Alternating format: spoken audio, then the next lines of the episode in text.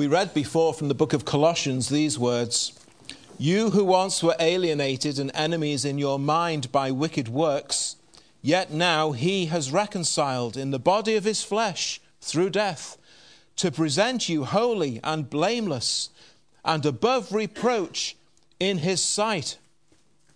If, if,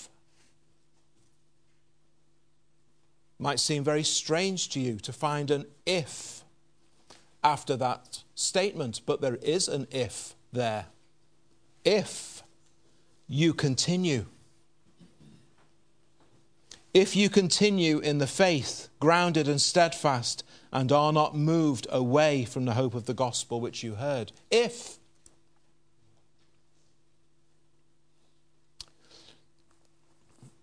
those people for whom these things are true are true and will always be true if you continue. What's Paul saying? What he's actually saying is this a chief characteristic of those for whom these things are true is that they will continue. And that's our theme this morning in our series, The Faith of the Gospel, as we examine important truths from God's Word about what it means to be a Christian and what the message of the gospel is. And this is number 13 in our series, and we're considering this morning the doctrine that has become known as the perseverance of the saints, which is all about if you continue and remain grounded. Now, this is a doctrine which, when we talk about the perseverance of the saints, for some people perhaps, does it sound harsh? Does it sound like it's being a, formidable challenge that's being thrown down before you? Does it sound as if your salvation depends upon you and your successful performance? Does it sound as if some aged theologian in a, in a musty study is placing a great unchristian burden on your shoulders? Does it sound stifling? The perseverance of the saints. Is that how it comes across? Perhaps. I hope to show this morning it's none of those things. Harsh, but Jesus said that his yoke is easy and his burden is light because He will provide you with every grace and strength that you need. A formidable challenge? Actually, it's impossible, but made possible by the indwelling power and grace of Christ by His Spirit. Salvation based upon how you perform? No, of course not. But a life that is ever changing and that will be preserved and kept by God because you've been saved. A great burden upon your shoulders. No, actually, this doctrine is a great release. When you understand that it's talking about the life that flows in one who's been born again, the life that flows in one who's been transformed and renewed by God, the outworking of God's grace in one who loves Christ and who's living his life in union with him. It's not stifling, it's liberating this doctrine and this truth. This is all part of that truth which will set you free from sin. And it's so important that we understand it correctly. Now, last time in this series, we looked at sanctification, the ongoing growth in grace in the life of every Christian, every follower of Christ. The doctrine of perseverance reassures you that each one of you, if you're truly born again, not only will that sanctifying work of God continue, but you will continue right to the very end of your walk with Christ in this life and then into glory. This morning, in seeking to explain and open up this truth, I'm going to use three points that our Baptist forefathers used. And you find them in the London Baptist Confession. It's from the 17th century. Why am I doing that? Well, because it's a very helpful summary of this doctrine.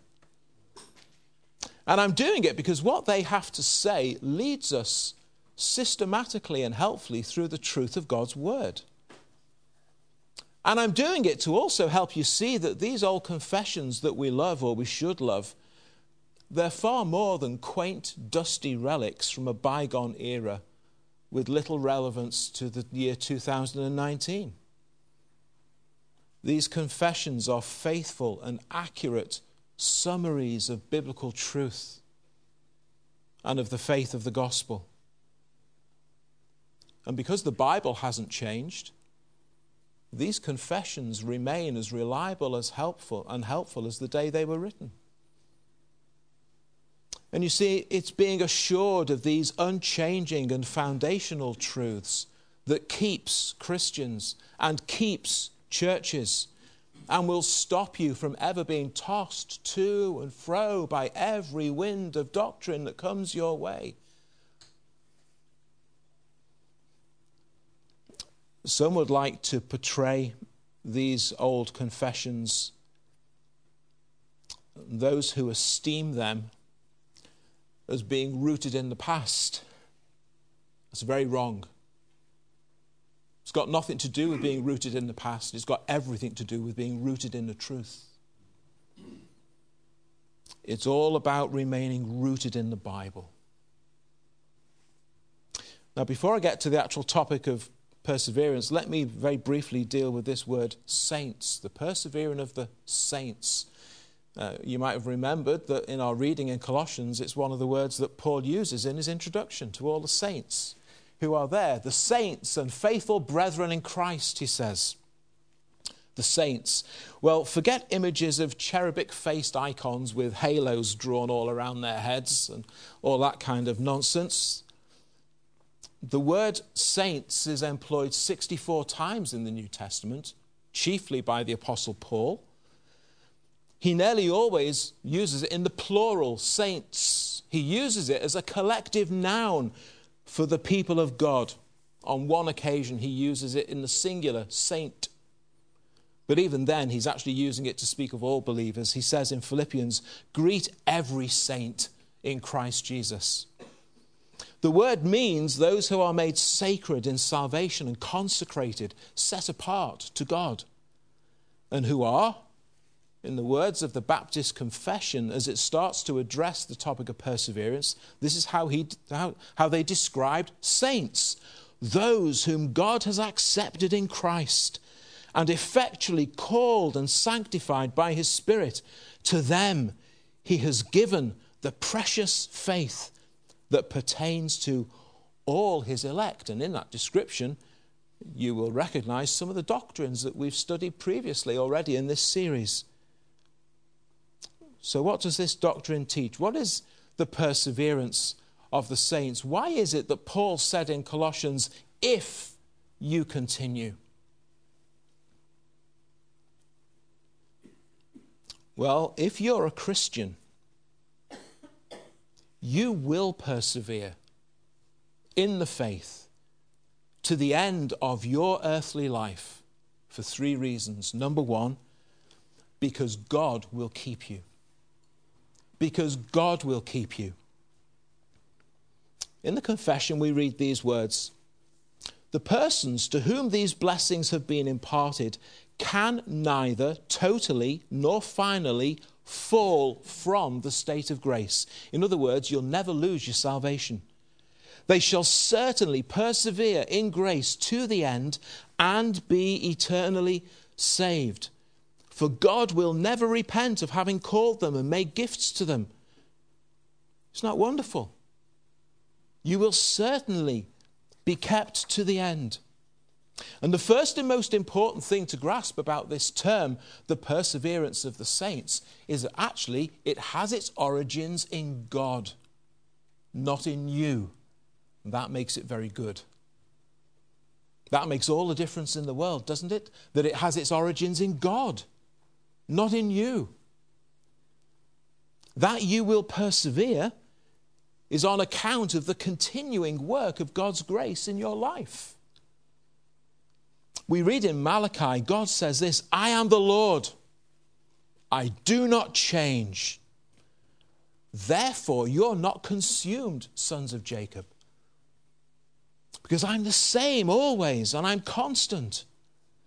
The God who saved you, the God who made you to be his child, is unchanging and faithful, and he will keep you and he will preserve you.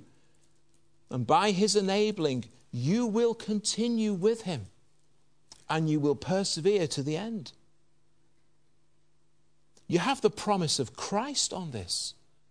In John chapter 10, I give them eternal life. We've considered these verses before in our series. They'll never perish, neither shall anyone snatch them out of my hand. My Father, who's given them to me, is greater than all. No one is able to snatch them out of my Father's hand. The words of Christ here are wonderfully unambiguous. Once he has hold of you, you will be in his hand forever. There's a new Toy Story film coming out. Don't know if you knew. Might not be of interest to some of you. It's number four in the series.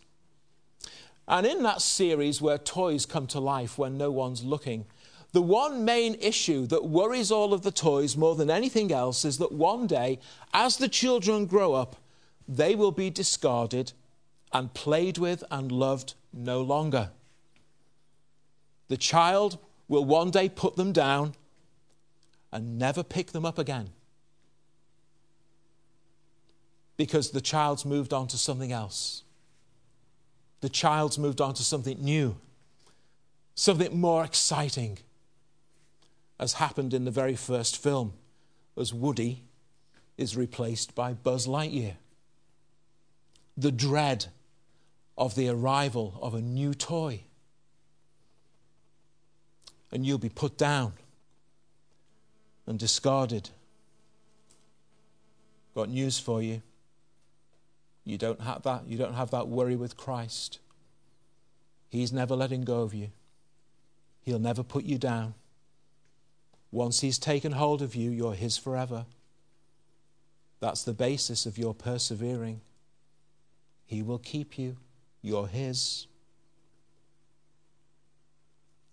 That's why Paul could write to the Ephesians, being confident of this very thing, that he who has begun that good work in you will, will, will complete it until the day of Jesus Christ. If you're His, you're His. Now, of course, none of this guarantees a smooth and trouble free ride. Our forefathers were realistic and honest enough to recognize that. They said this Many storms may arise. Some of you have known some storms in your life, haven't you? This church has known some storms over the years. Many storms and floods may arise and beat upon the saints. Yet, they never can be moved from the foundation and rock upon which their faith has been firmly established. Even if unbelief and Satan's temptations cause them for a time to lose the sight and comfort of the light and love of God, yet the unchanging God remains their God. He will certainly keep and save them by his power until they come to the enjoyment of their purchased possession. They are engraven on the palms of his hands. Their names have been written in the book of life from all eternity. So, bring to mind some of those great truths we've already considered. God knew you and chose you before time began. All of the things said about your salvation make it so clear that this is something that's not intended to be just for a time to get you through a rough patch. Not even just only for this life, but for all of eternity. But that doesn't mean it will be plain sailing.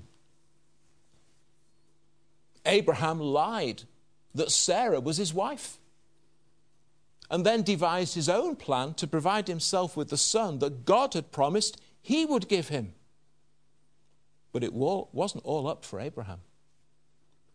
David suffered the most calamitous fall from grace when he caved into temptation. But it wasn't all up for David. Peter couldn't believe what he'd done when three times, as Christ was suffering at the hands of the Romans, he denied he even knew him. And how many other examples in the Bible could we turn to?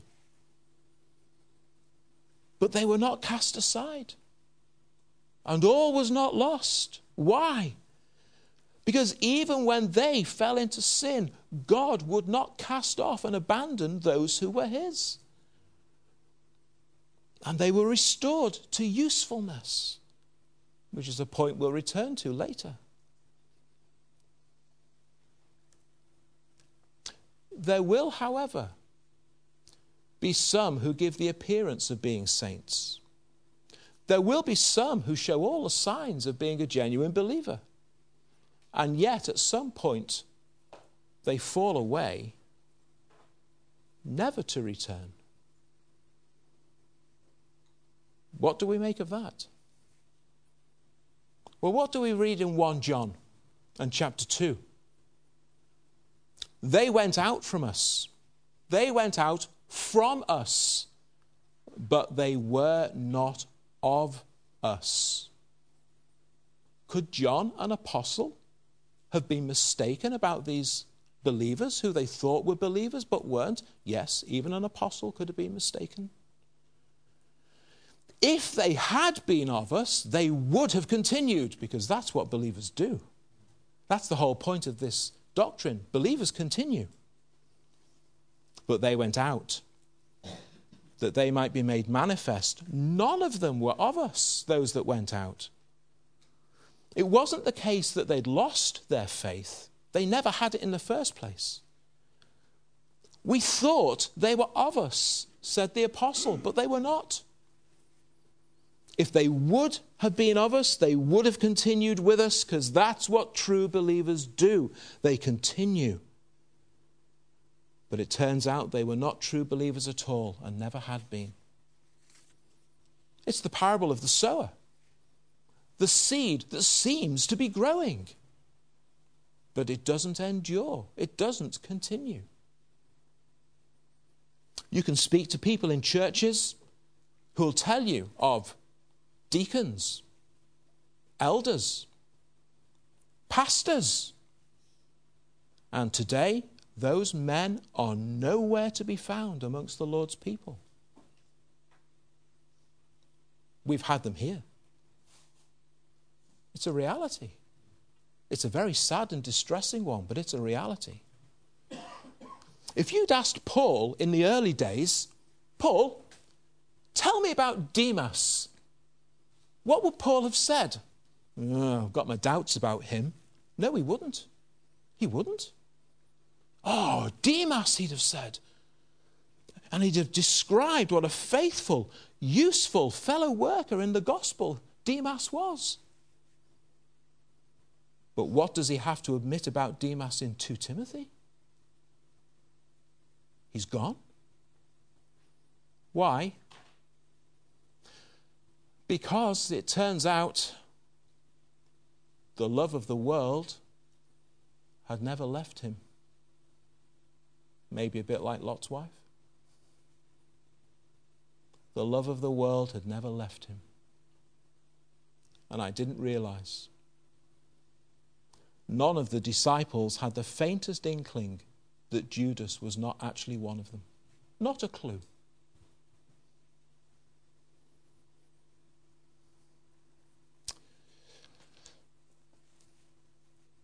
You see, when that happens to people, it's important to grasp this. It's not that they've given up persevering, they never actually began. They never actually began. With us, among us, but not of us. So here's an important question How can you be sure that you won't fall away? Keep on keeping on. Keep on keeping on. Use all the means of grace that God has given you. Read your Bible and pray every day. Make sure you're here with the Lord's people whenever the Lord's people are here because you need them and they need you. And it's a command in the scripture not to forsake the Lord's people when they're gathered together because you need them and they need you. And these are things that will help to keep you. These are things that God has given you to help keep you. Keep on, keeping on. You're exercising those means of grace right now. And be assured in the promises of God's word. If you're a Christian, you will persevere in the faith to the end of your life. One, because God will keep you. Two, because God intends it to be forever. God intends it to be forever.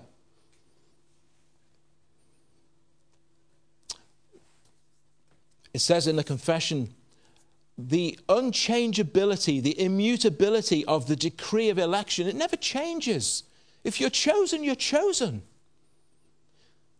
which in its turn depends upon the free and unchangeable love of God the Father and all that Christ has done. The abiding character of the Spirit's indwelling of the saints. If you're a Christian, the Holy Spirit is in you and He's there to stay, as we'll see. The divine nature that God has given you is there for good.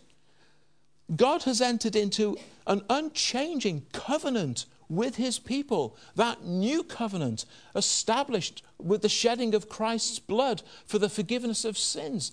God has established that covenant that he intends to keep, and it's a covenant that will stand forever.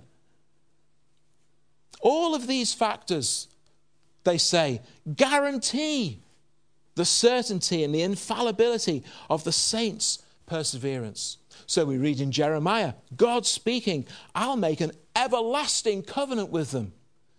I will not turn away from doing them good. I'll put my fear in their hearts so that they will not depart from me. You're safe in this covenant of grace because God intends it to be forever for you. This is the beating pulse of the doctrine of the perseverance of the saints, and it's glorious. It's wonderful.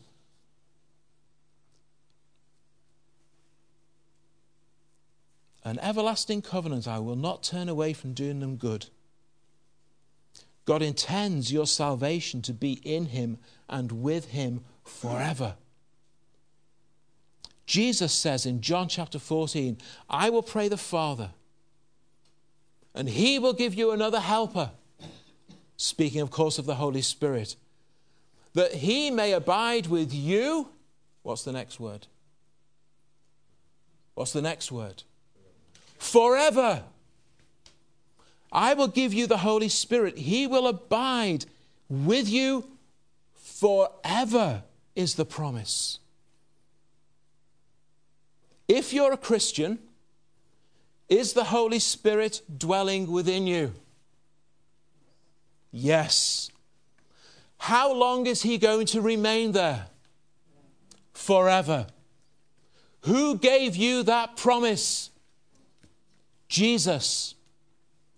There is the beating pulse of the doctrine of the perseverance of the saints. You are his forever.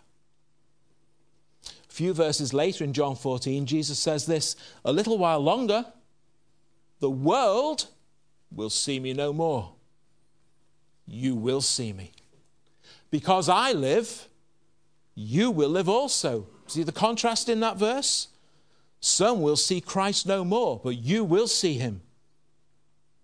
Set against those who at some point will cease to see Christ, you will never cease to see him. Never. Because you're in him forever. Christ equates your life with his life. Because I live, says Jesus, you will live also. He lives in the power of an endless life. So you do too, if you're in him and united with him.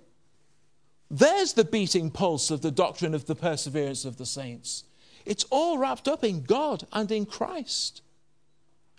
All through the Bible, the picture is of God calling in his chosen ones, gathering in the sheep of his flock, redeeming them from their sins, renewing them by the work of his Holy Spirit. And in doing this, he's making them to be forever citizens of his eternal kingdom. If you're in it, you're in it forever.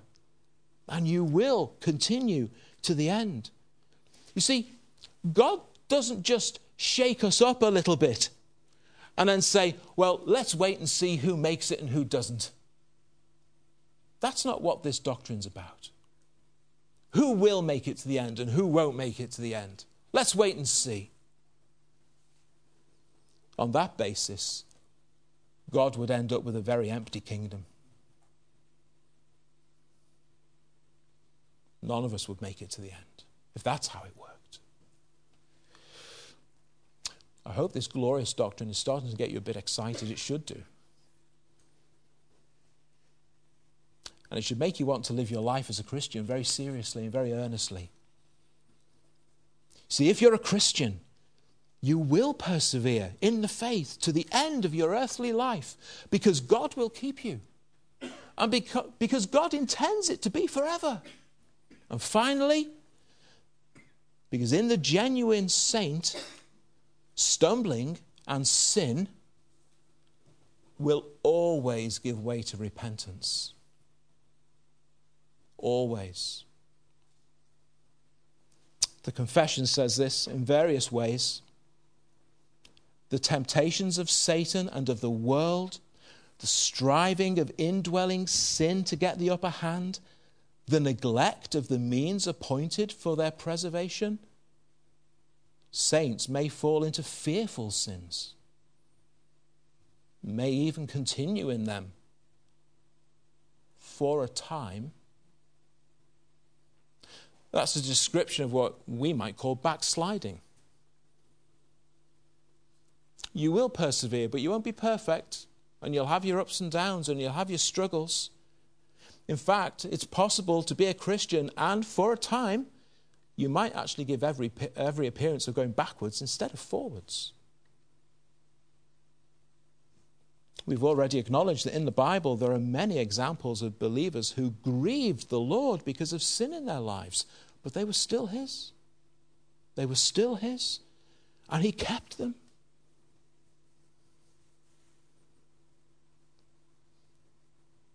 if you do have inconsistencies in your life as a Christian, and you know you do, those things will, of course, have an impact on your faith. They will, of course, have an impact on your Christian walk. Of course, they will. The confession talks about we incur God's displeasure when we sin as His children. Of course, we do. We grieve His Holy Spirit as His children when we fall into sin. Of course, we do we diminish the comfort of our own faith. We put ourselves through all kinds of turmoil and trouble of conscience when we sin as the Lord's people. Of course we do.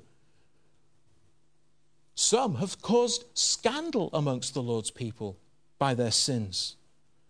And sometimes God has to bring chastisement against us in order to correct us and rebuke us and restore us again and to bring us to a place of repentance. But if you belong to Him, you will come back to Him.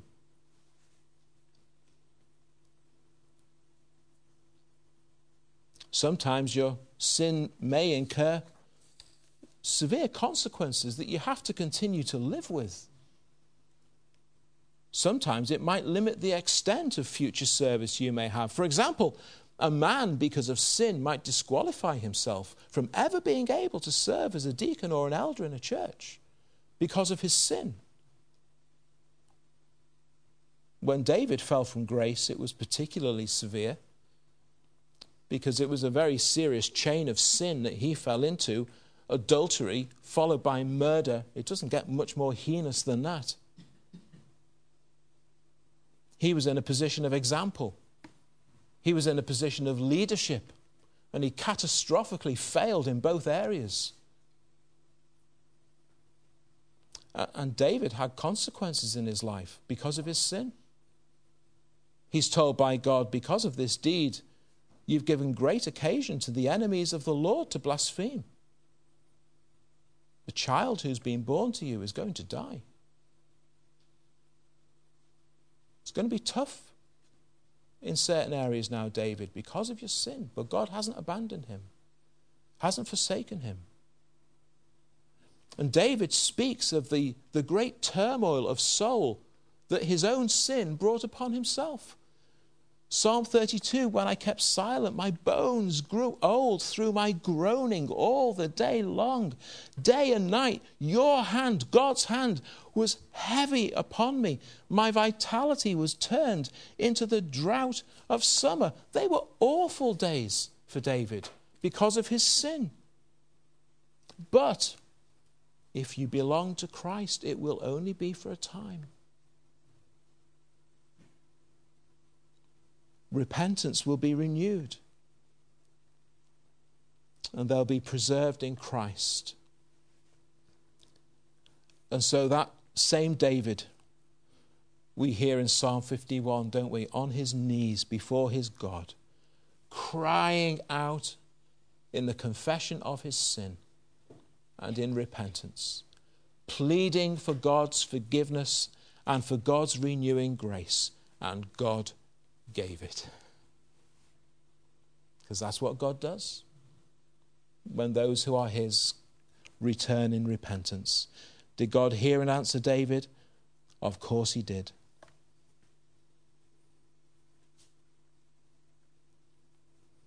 Isaiah says this You meet him who rejoices and does righteousness, you who remembers you in your ways. You are indeed angry, for we have sinned. In these ways we continue. We need to be saved.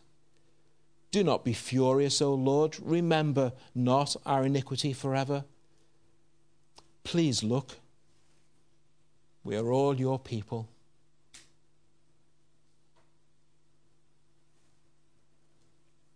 and those who belong to the Lord.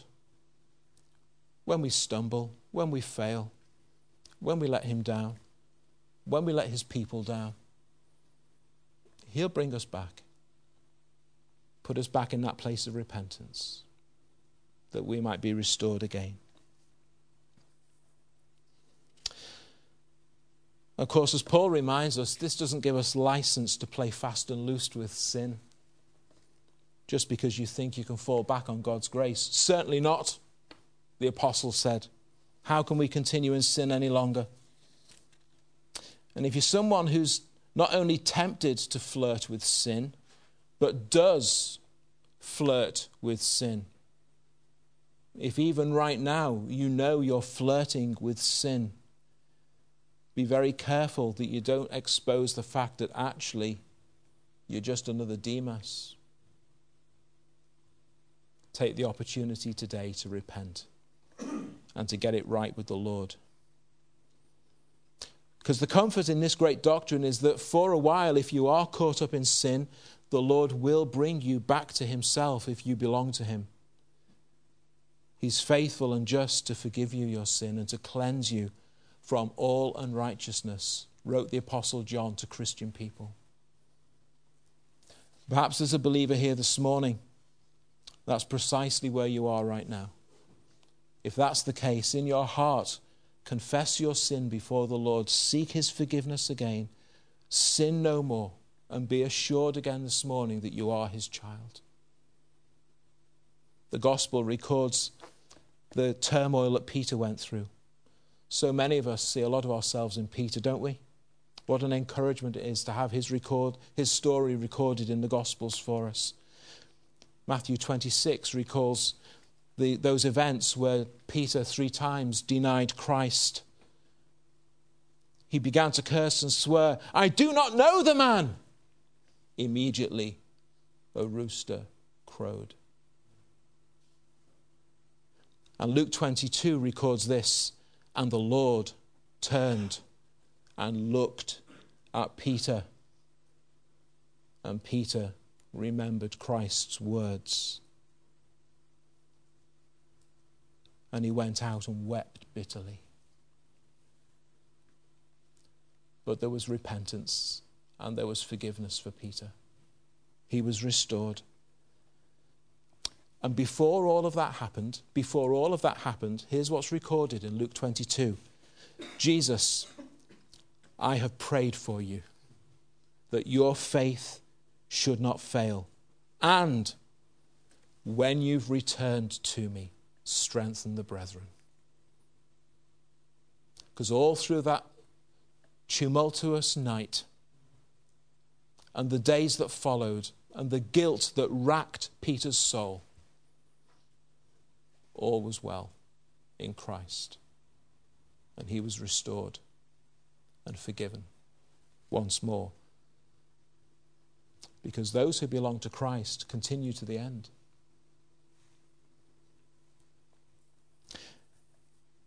You, like Peter, even in your times of sin and failing, are firmly held in Christ's hand.